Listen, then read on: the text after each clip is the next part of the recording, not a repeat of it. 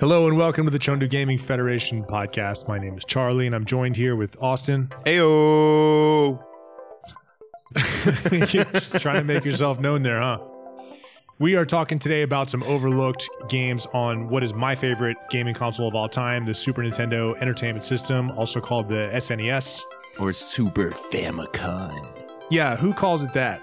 Well, I Weeaboos? yeah. Uh, manga fanatics? Almost no one uses that terminology, but it is the Famicom in Japan. right. known as the SNES in the United States. And this, I think, is it your favorite Nintendo console of all time too, or just mine?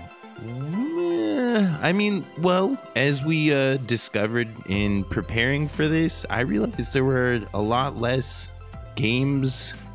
You know, I mean, I was playing Genesis a lot at the time, and I think maybe GameCube might be my favorite. Well, and Switch.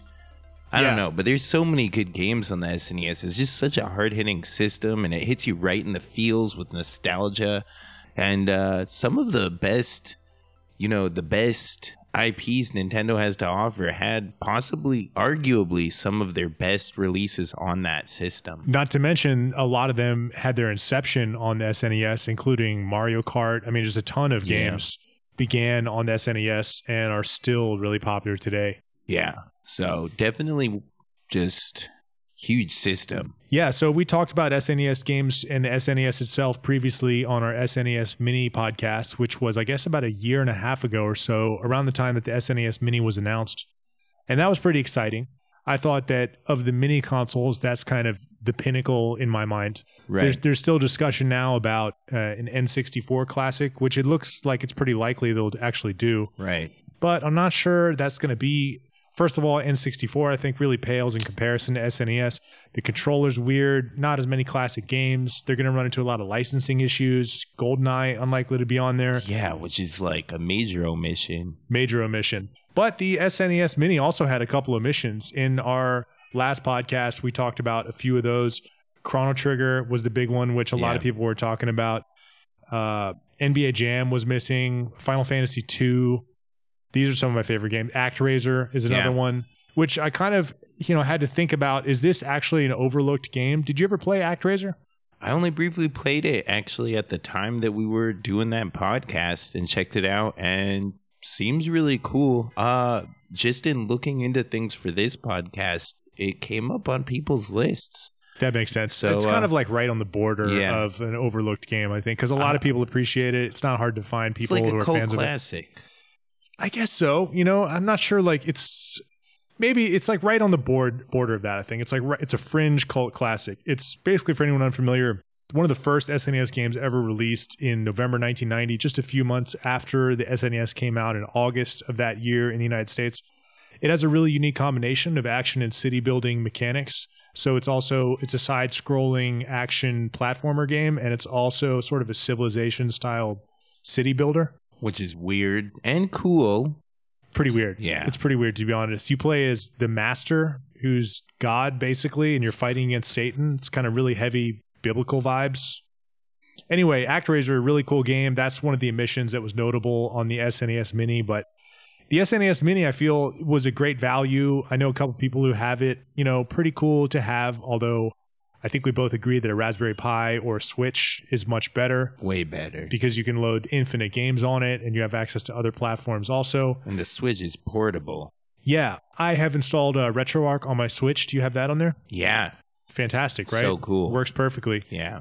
SNES, I find, is basically the only console I've been playing, Hmm. but that it just is my favorite. So you know, maybe there's not too much to look into that. But me as well actually with uh you know with some of the other consoles like saturn or playstation or stuff you run into a couple of issues just with setting up the bios and all of that stuff and finding the correct bios and the correct file of um you know the game that you want to play and it run everything and it's just a little bit more problematic than things in the super nintendo nintendo genesis was so yeah, it just couldn't be simpler with something like the SNES. And I Yeah. feel like that's at a good level where I mean, you could play Atari games or even like Commodore games on Switch if you wanted to, but those Yeah, games but are so fuck old and so bad. I mean, they're simple and easy to play, but just not that enjoyable for me. Not for more than like a minute at most. Like one minute. yeah, exactly. Like one minute. Exactly. After 60 seconds, you're like, well, got everything I want out of this one. yeah. But SNES also has that that ease of use where you can just load the game. It just runs perfectly. The games look great. They were great. It's just a, a great era of gaming, the 16 bit era, I think. And then once once you got into like early 3D, less good.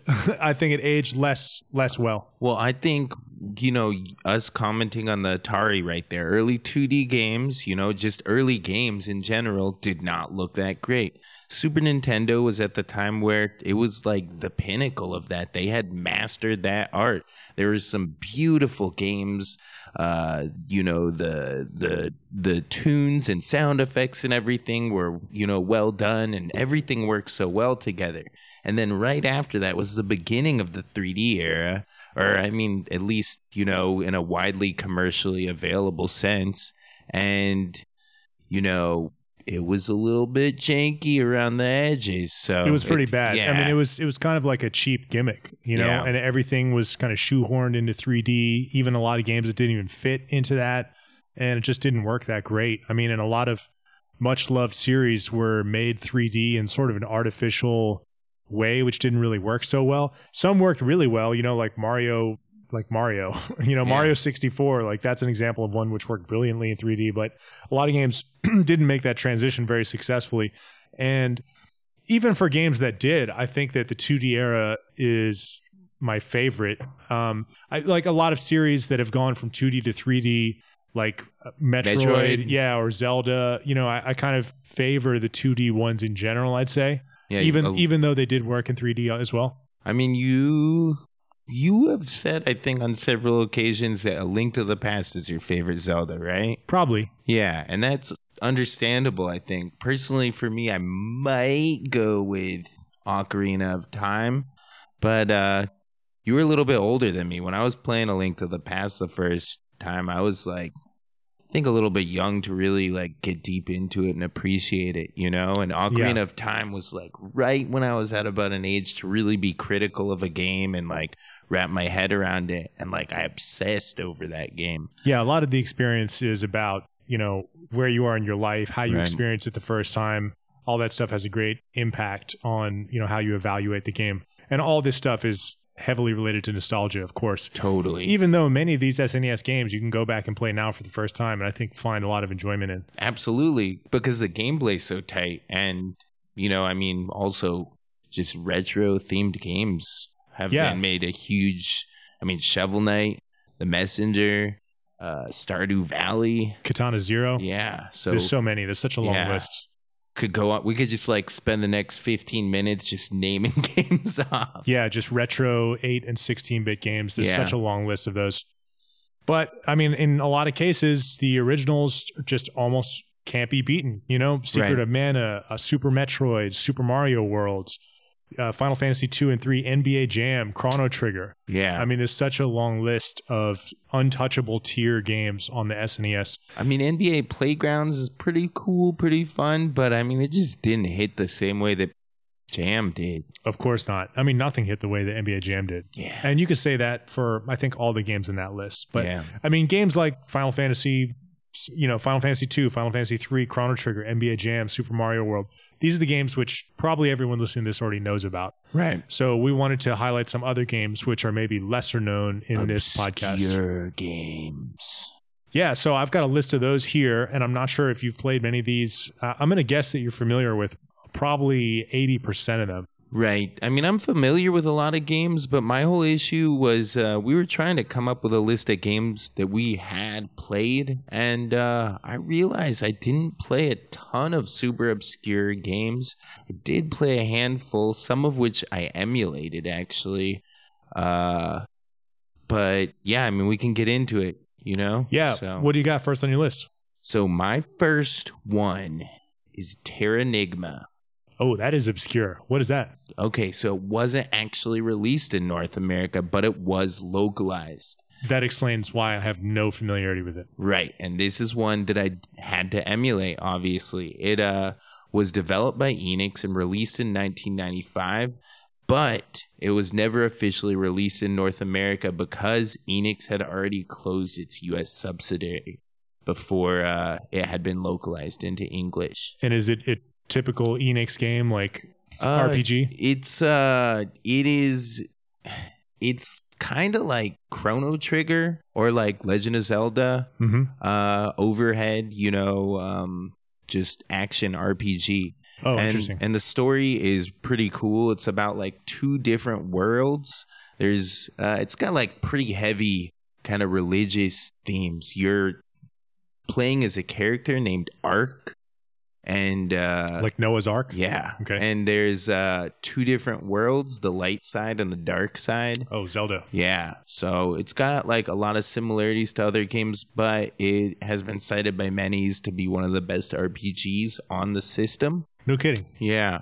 So it was localized, like fan localization, or No, it was officially localized by Enix, but they so that I think it got released in Europe, but didn't get released in America. interesting. Yeah. So uh, it's not. It wasn't an easy game for me to track down. I was like on a heavy like SNES like binge em- on emulation in middle school, and I like found that game and played it then, and it was really enjoyable for me. Just like uh, I don't know, getting to play games that I didn't have a chance to play, you know, and uh, that was exciting to me. That's And- pretty cool. It yeah. sounds a lot like Zelda. Is it really like that, or is it just kind of mechanically similar? Um, it's kind of mechanically similar, but you have like some different abilities and stuff. But like this story, there's so much more emphasis on the story in the game, just as like you know a lot of Enix, you know RPGs go. So Yeah, Zelda's not so big on story. yeah, I mean it's like uh, it leaves a lot. It's got like kind of a vague story open to your own interpretation of it, and Right. uh, Terranigma's like a really like in depth story that's cool. I, I like I haven't played it recently, but when I was a kid, I thought it was a really really just enjoyable story, as you know you have with like you know other games from that era, like Final Fantasy four, right? Four in Japan, two in the States. Yeah. Yeah. So, Pretty cool. The first one on my list is Legend of Mystical Ninja. hmm. Do you ever play that? Is that Goemon? Yeah, it's called Goemon in Japanese. Yeah. It's a 1992 Konami game, and it's a really humorous game. It's a little bit like the Messenger Super humorous. in the yeah. The, the Messenger is a modern retro, you know, neo retro game, eight and 16 bit, which has a lot of humor, which is a little bit reminiscent of Mystical Ninja, I think. well, there were like I don't know, like 16 plus titles in the Goemon series, and this is one of like four that we got in North America, right? Um, yeah, I think there were. Let's see, I played three of them. I'm not sure about the fourth, but they were basically, I think, all flops in North America. I I, think none of them went very well in terms of sales. I loved the N64 one so much, but I never played this one on the Super Nintendo. I think the Super Nintendo one is by far the best. I'll have to Um, I tried out. them all. I'm not sure if my opinion is unusual, but it's a really brilliant action RPG game, and it's deeply rooted in medieval Japanese culture. And I think that Konami had a difficult time figuring out how to market it in the West. It's understandable. It's like really weird. It's, It's very super weird. Japanese. Yeah, but also at that time, you know, in the mid 1990s when this was released, there was so much popularity around Japanese culture in the United States, around manga especially.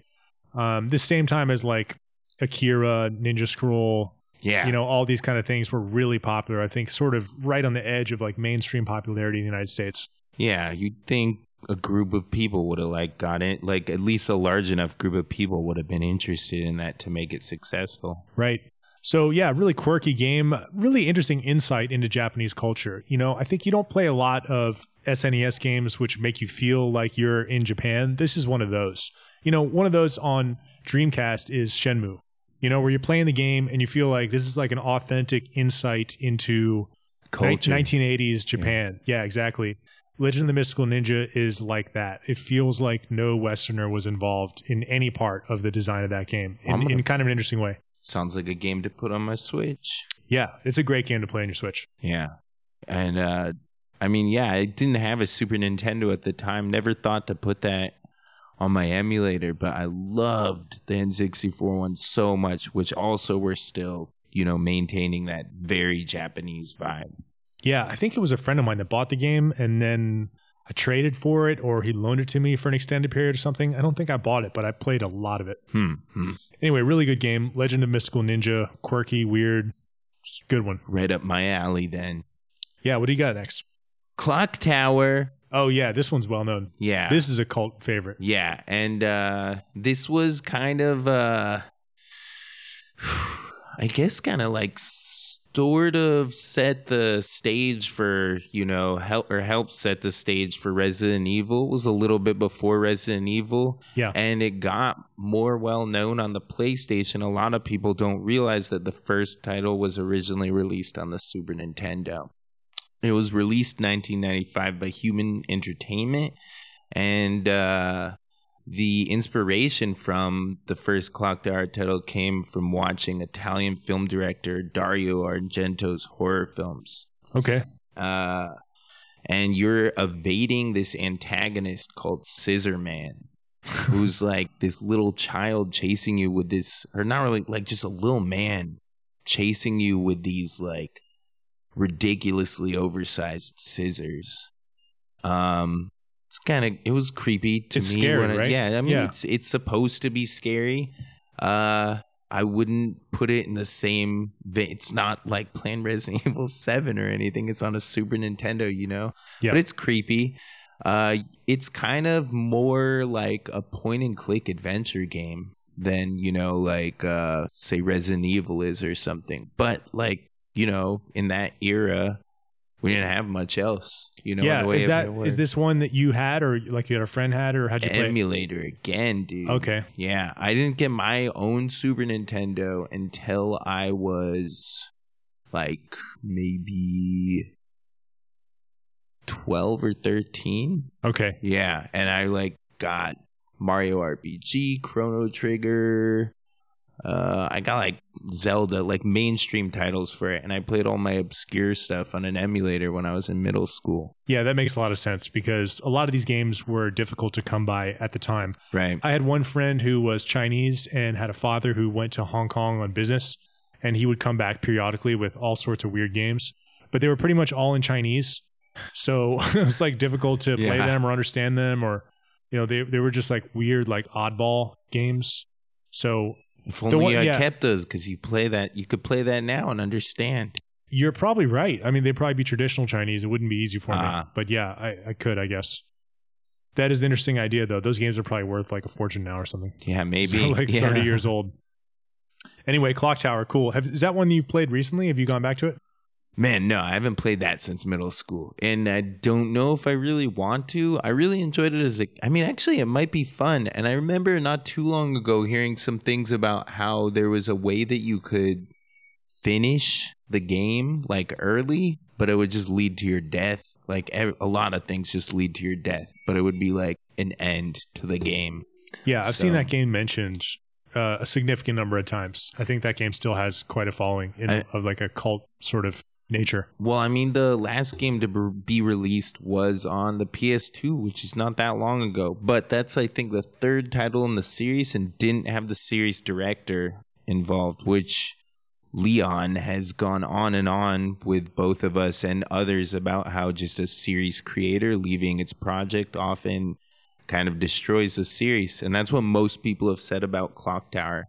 Huh. That, that the first two games are like stellar and the third one is just a complete flop. Interesting. Okay. Yeah.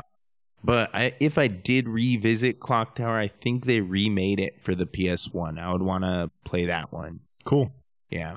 Next on my list is Zombies Ate My Neighbors. That's not really obscure, is it? It's a right on the edge, I guess. All it's a little bit of a question of how obscure is it. You know, it's made by LucasArts, which I think everybody knows LucasArts. Maybe they were shut down. Now they're sort of coming back. It seems. Are they? Yeah, How are because of Disney? yeah, because of Disney.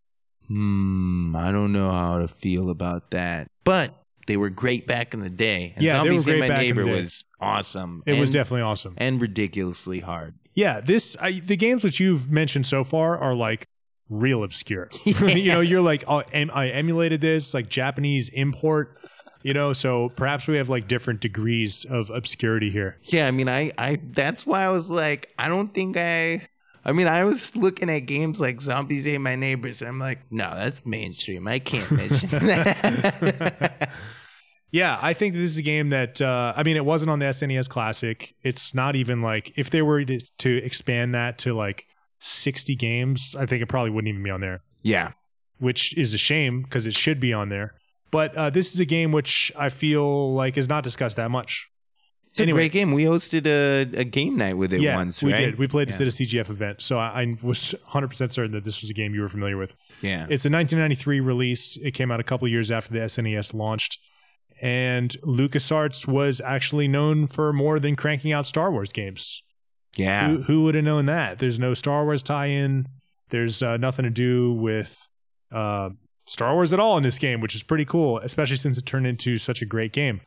And it's a pretty innovative game. It's a top down shooter, and it takes place in your backyard. And you're jumping over beginning. you're jumping over fences and you're going into neighbors' yards and using water pistols and all sorts of strange guns. You're jumping on trampolines.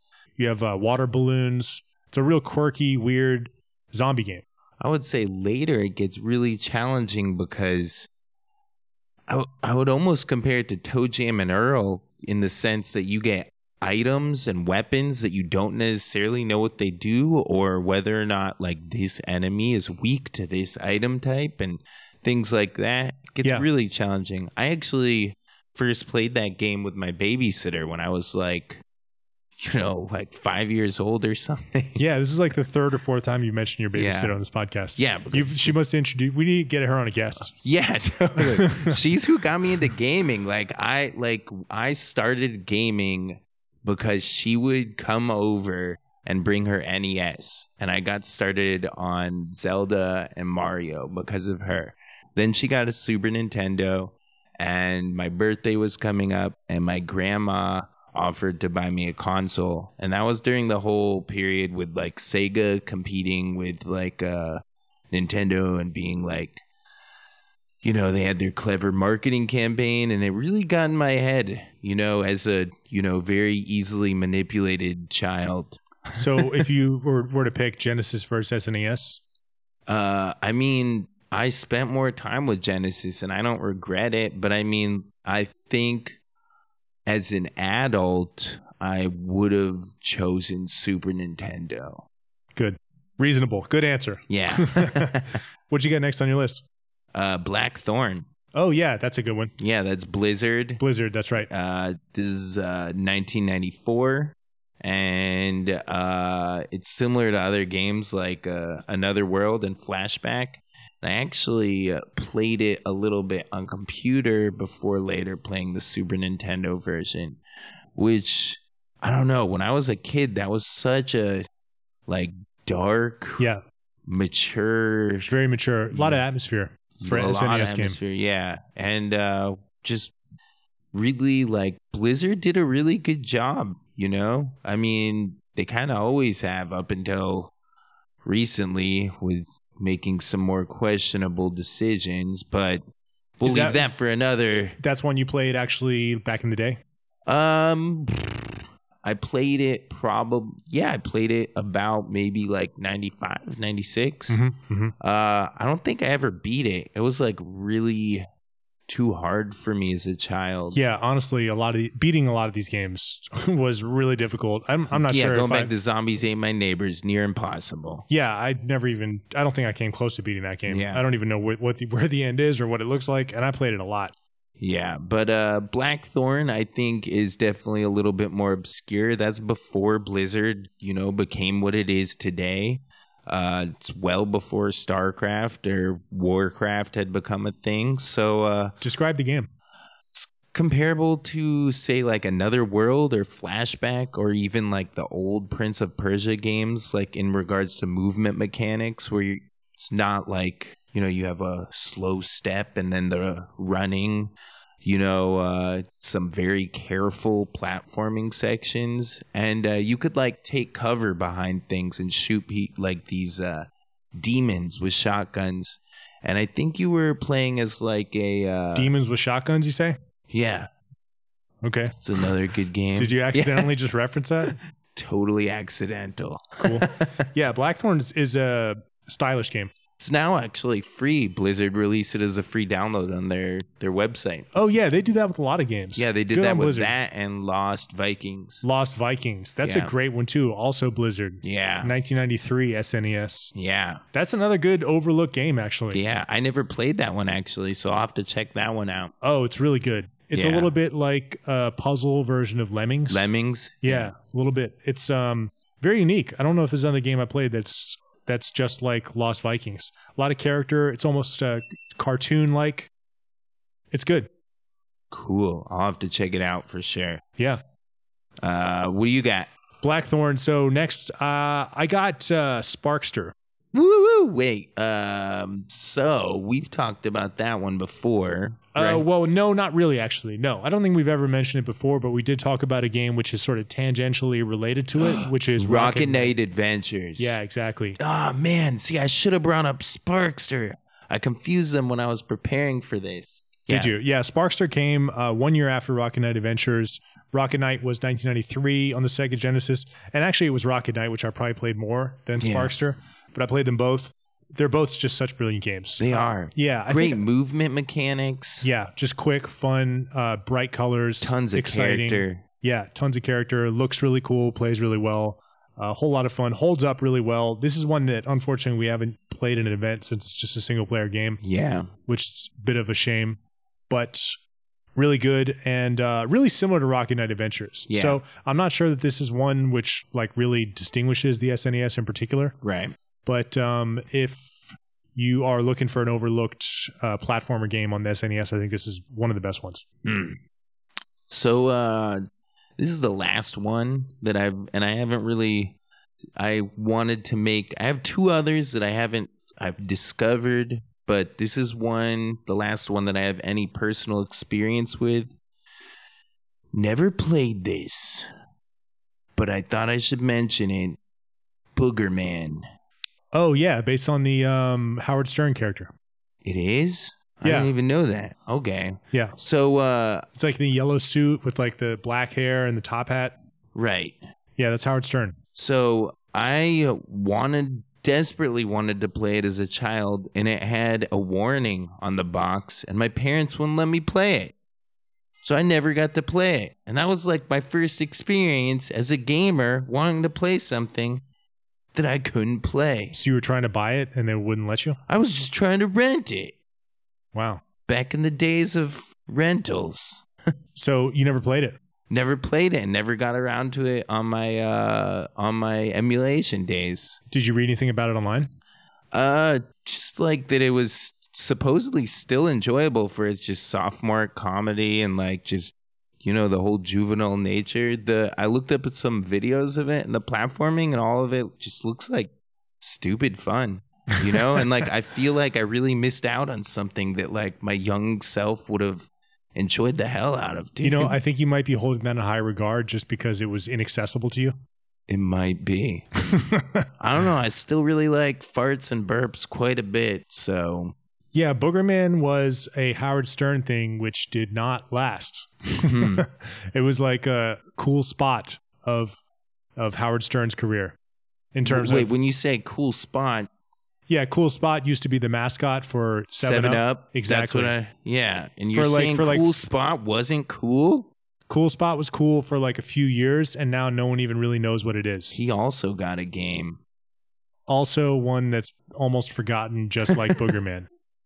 Yeah. Okay. So I probably did. I probably didn't miss out on. you much. you maybe could have selected the Domino's Pizza game with There like a the Domino's Pizza game. Yeah, there is. I think it's SNES game too. Oh my god! It's um the mascot from Domino's Pizza.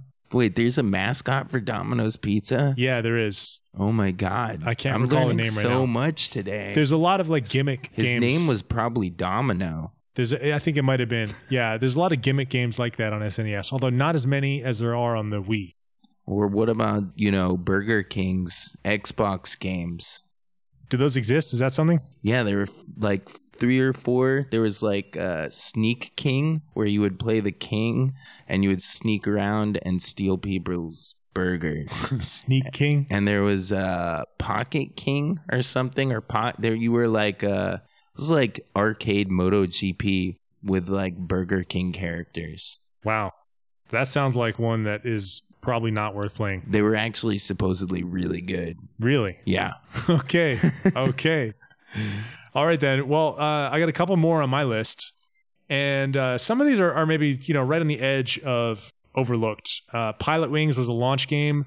I think that you know Super Mario World really kind of took all the thunder. Not really obscure though. It's pretty well known and got a sequel on the 64 and a sequel on the DS. Sequel is not nearly as good as the original, in my opinion. I think the original was fantastic I on SNES. The the 64 one was fantastic in my opinion. Really better than the SNES one. Comparably as good. Wow. Okay.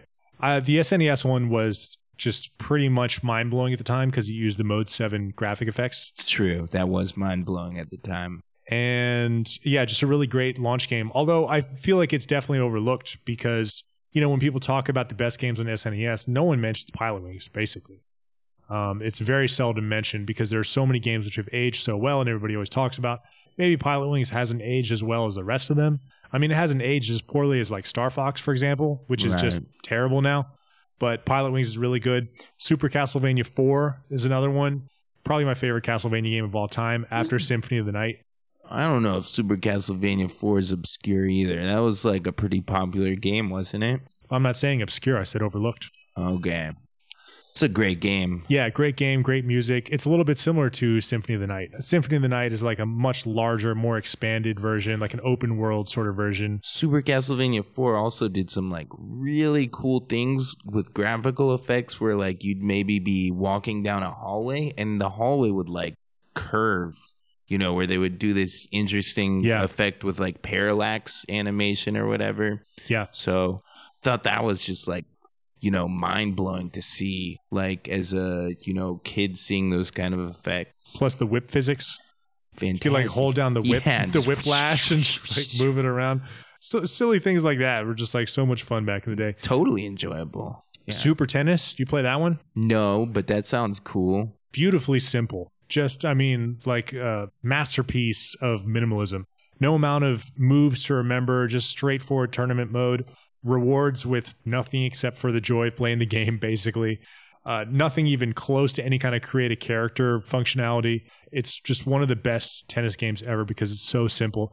Four buttons for four different types of shots, which are affected by where you are in the court. Uh, swerve that can be applied with the shoulder buttons, and that's basically it. It's just so simple. It works so well. Pretty cool. Super Smash TV, another one really oh simple. man. So I thought about talk, bringing that one up. That is like a fantastic game. I still like that game today. I play it every now and then whenever I like emulate anything. I think it's yeah, it's a 1992 game which is an arcade port. It was developed by Williams. It's basically two a twin stick shooter before consoles came with analog sticks, Yeah. And it's uh, so you use the D-pad to move your character around, and then use the four buttons on the right to Yeah. fire in different directions. And man, it was just so ahead of its time. You know, what I mean, to not even have dual analog sticks, but to have that type of game, Yeah. really ahead of its time. it was just like rewarding game. Super challenging, but like fun mowing down tons of enemies. Yeah. Another one, which is one of my favorites, is Rock and Roll Racing, which is another Blizzard game. Oh, really? Yeah, the third Hmm. Blizzard game mentioned. Uh, Blackthorne, Lost Vikings, now Rock and Roll Racing. Rock and Roll Racing is an isometric racing game. It's very similar to RC Pro Am on the Wow. NES. And it's actually a sequel to a game which I played very briefly, which is RPM Racing on SNES. And the RPM stands for Radical Psycho Machine. Oh my god. Yeah, it's That's totally 90s. It's like offensively 90s.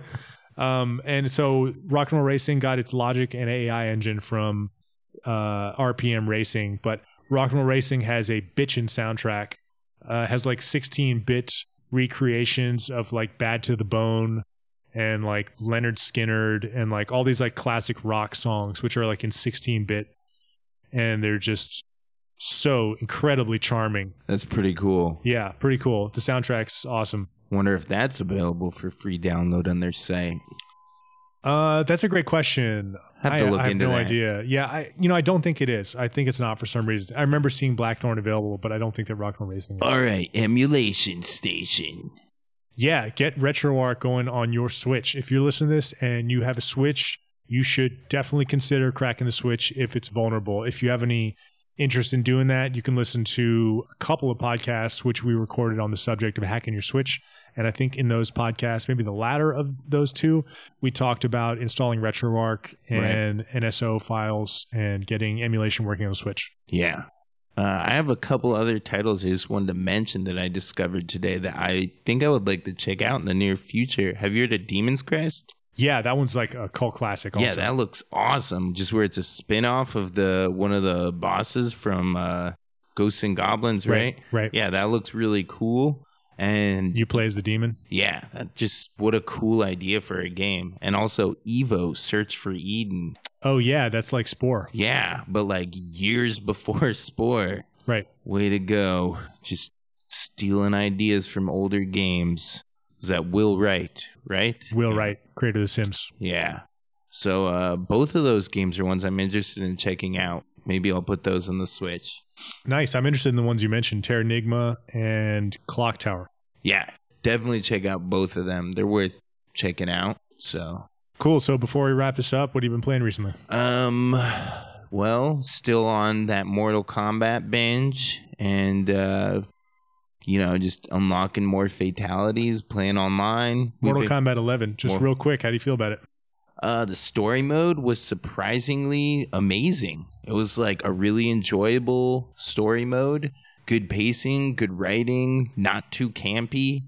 Uh, excellent animation. The combat itself is fantastic. The roster is pretty good, and the different online modes are good. Crypt is not as good as 10, but uh I mean it's not terrible. It's just feels a little bit weird, you know, with the randomness of it. And, Yeah. does- and just doesn't really have enjoyable puzzles or anything compared to like what 10's Crypt did. Mhm. But I mean, overall, I'm just enjoying the heck out of it. It's like uh, just brutally satisfying. And uh, then I am working my way through The Witness, Yep. which is fantastic. I kind of Jonathan Blow. yeah, kind of wish I had got started on it sooner, but I'm in a good head place to like really be patient with the puzzles, which are like sometimes like really just have very abstract solutions that you would never think of.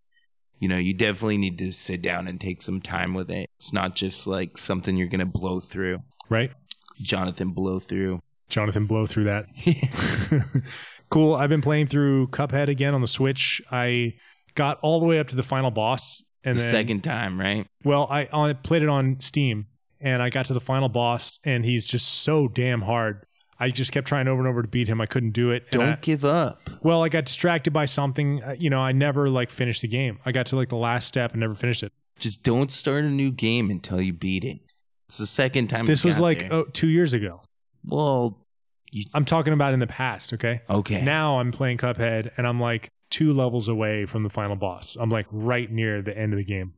And I've gone by twice as fast with like half of the frustration and struggle. right. I mean, it's a pretty enjoyable frustration, to be honest. It's a brilliant game. yeah. Cuphead is one of my favorite games of the last three years, no question. Cool. So I've really enjoyed this playthrough. It's perfect on the Switch. Yeah. I mean, it runs flawlessly. It looks amazing. It's so much fun. It's so challenging. It's so charming. The the graphics are incredible. The sound is fantastic. The gameplay is satisfying and substantial. It's just, I mean, nearly a perfect game for me. right. Cool. So really enjoying that on Switch, and I'm determined to beat it this time. And I'm feeling good about my chances of doing that, especially since it's been so much easier on this second run. Absolutely. Good luck. Yeah, thank you. All right. Well, thank you for listening to the podcast. If you are interested in checking out previous episodes, you can find them on our website at chengdugaming.com. You can also download them in whatever app you're listening to this podcast with. If you have any comments, you can contact us through our website. And thank you for listening. Later.